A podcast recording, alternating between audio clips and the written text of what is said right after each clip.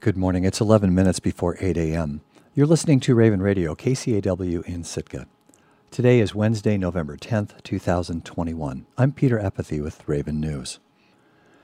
When the Sitka Assembly met last night, it approved purchasing a $3 million trash compactor for Sitka's transfer station. The decision comes after Alaska Marine Lines announced more stringent requirements for shipping garbage in an effort to prevent trash fires at sea. Until recently, Sitka was one of three southeast communities that still shipped its solid waste in open topped containers with limited compaction. For the last year, the city has been negotiating with its contractor, Republic Services, over who should cover the cost of the new equipment. With the unanticipated cost ultimately falling on the city, Sitkans could see an increase in solid waste rates. More than 90% of the funding for the compactor will come from a loan from the Southeast Economic Development Fund. Some Assembly members objected to borrowing from the fund for a city project since the pot of money was originally intended to bolster the local economy through small business loans. The Assembly approved funding the compactor on a 5 to 2 vote, with Mayor Steven Eisenbeisz and Assemblymember Kevin Knox opposed. We'll have more on the Assembly's decision on Raven News tonight at 518. Sitka reported one new coronavirus case on Monday, continuing a downward trend in cases. According to data from the Alaska Department of Health and Social Services, five cases have been reported in the last seven days, keeping Sitka in substantial alert. If that number drops to four or fewer cases over a week long period, Sitka's alert level will be reduced to moderate. According to state data, 71% of Sitka's residents of all ages are fully vaccinated. Harry Race Pharmacy and SEARHC begin administering doses of the Pfizer vaccine in special clinics for children ages 5 to 11 this week. You can find a link to register for a vaccine or booster shot on our website at kcaw.org. And while Sitka's cases are trending down, that's not the case in all of southeast Alaska. Petersburg set a new high for active COVID 19 cases, with four more reported Saturday and nine on Monday. That brings the, to, the count to 69 active cases, topping what was until now the community's largest outbreak of the pandemic. 59 of those active cases were identified in the past seven days, and the community's testing positive rate is just over 18 percent. The Petersburg Medical Center continues to emphasize that community spread is happening rapidly and asks everyone to follow mitigation measures. There were another 91 pending tests on Monday evening, and tests and vaccines are available at the medical center. According to state data, 58% of Petersburg residents are fully vaccinated against the coronavirus. Petersburg School District keeps adding to its numbers with 29 active cases and 30 students and staffers in quarantine.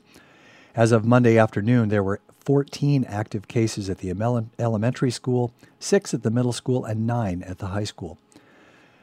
Optional antigen tests are available at all three schools, and all three are continuing with in person schooling for students without symptoms. The second of three proposals sub- submitted by the Sitka Tribe of Alaska to change the management of the Sitka Sound sac roe herring fishery failed to win the support of the Sitka Fish and Game Advisory Committee on Monday night. Proposal 157 would have required the Alaska Department of Fish and Game to account for the age structure of the herring population before setting harvest quotas in order to protect herring aged 5 to 8 years. Biologist Kyle Rosenthal explained that Proposal 157, one of three prepared by the Sitka tribe, was about trying to restore the historic distribution of herring in Sitka Sound without resorting to a fishing moratorium these proposals are about protecting those older fish that, that we know uh, are the most fecund, uh, have the most well-provisioned eggs, whose uh, larvae are most likely to survive, recruit to the population, and reproduce again. Uh, but we also know from traditional knowledge that those older fish are the are the fish that lead the younger fish in the population to spawning grounds and, and show them optimal spawning habitat. The Department of Fish and Game has been managing the sac roe fishery for four decades, and its data suggest that the herring population in the Sound is as large as it's ever been. But for some members of the public, there was more to the story than data. Chandler, Chandler O'Connell works for the Sitka Conservation Society. The bigger point, I think, is that we know this is the last stronghold of herring in Southeast and that it's dwarfed in comparison to what existed here historically. Uh, so I, th- I am at the mindset that we should take every step available to make sure that herring continue here, and the more abundantly, the better.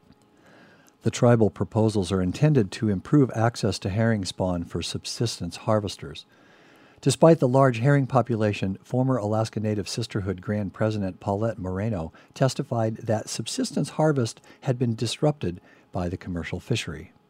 I know that there were times that we left branches in the water. There were times we brought branches up that were not full.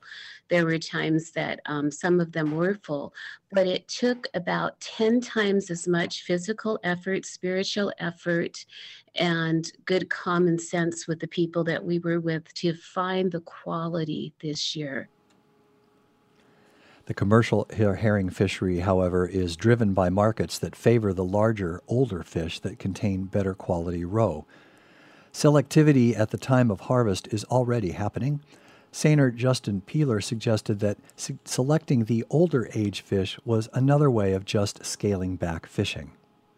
We do not drive around the sound and target just the six, seven, eight year olds we take an average size of the set of the biomass and we fish in an area. And of that average size, we have, you know, three and four year olds and all this and all the fish mixed up in there. And that's what we harvest. As with the tribe's previous proposal on the table last week, the Sitka Fish and Game Advisory Committee was divided over Proposal 157. Mo Johnson holds the seine seat on the committee, but he comes from a subsistence tradition. He didn't think 157 would accomplish its goals.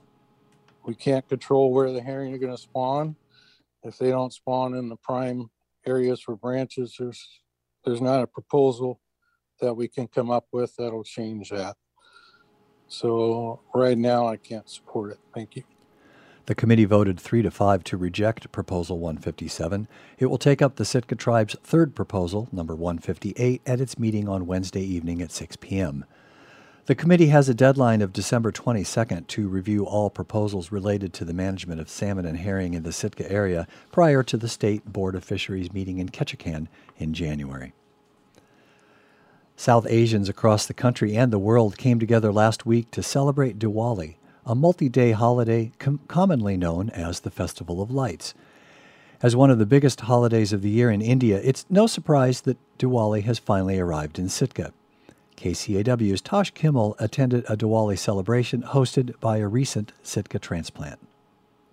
It's around 5 p.m. on a Saturday, and Bhargavi Pochi has been cooking all day in anticipation of the evening's festivities. Usually, she'd celebrate Diwali with her family, but this year, more than 1,000 miles from home, she's leading the celebration on her own for the first time. So, my name is Bhargavi Pochi. I'm from Miami, Florida. I moved here four months ago. So um, I'm a first generation um, American from two Indian parents who immigrated in the 90s. And I was born and raised Hindu, and I've been practicing the Diwali since I was born. I've been kind of feeling the homesickness, especially because this is such an important holiday. Diwali is basically like a Hindu New Year because we follow a lunar calendar. And so Diwali is known as the Festival of Lights. And a really big part of the tradition is to completely light up your home with candles, um, like fairy lights or Christmas lights, um, sparklers, fireworks. Before her guests arrive, Pochi decorates her doorway with LED candles, the finishing touch before the night begins. Is it really? By 10 p.m., the party is in full swing. For some, like Alstamont, this wasn't their first time celebrating the Hindu holiday. Have you ever been to a Diwali party before? I actually have, yes. Yeah, so it, it's beautiful and um, not like this. It wasn't like this at all. this is lit. The host is right in front of me. I cannot lie. I am having a great time. My mouth is full. My heart is full. For others, like Juan Cidiel, the celebration caused some confusion. I'm sitting on a couch. Um, there's a person to my right, my pers- a person to my left, and in front of me is Tosh with a microphone, and then behind her is a large variety of people in a kitchen. We're here celebrating Diwali. I'm just confused. I don't entirely know how it's celebrated or how I can best support the experience. For Manoj Matar, an Indian American from Arkansas, tonight presents a new experience. Are you familiar with the, the Festival of Lights? Not really. Not not a whole lot. We didn't celebrate it a ton when we were growing up. For Hindus, Diwali is one of the biggest holidays of the year, usually celebrated over a five day festival. While Diwali's origin story differs from region to region, in the Pochi family, Diwali is symbolic of Lord Rama and his wife Sita's return to Ayodhya after defeating the evil king Ravana. The story goes that upon their return, the people of Ayodhya lit rows of oil lamps in celebration. But for Pochi, it doesn't matter that her guests don't fully understand the festival just that they're present with her to share it. I think the big motivation of me wanting to do this here and celebrate is because I love sharing my culture with my friends, and I thought this would be a great excuse to just have some people over and celebrate life. Familiar or not, it's hard to call Pochi's celebration anything but a success. And as the snacks dwindled and the fake candles dimmed, my first Diwali, in Alaska of all places, came to a close. That was KCAW's Tosh Kimmel speaking about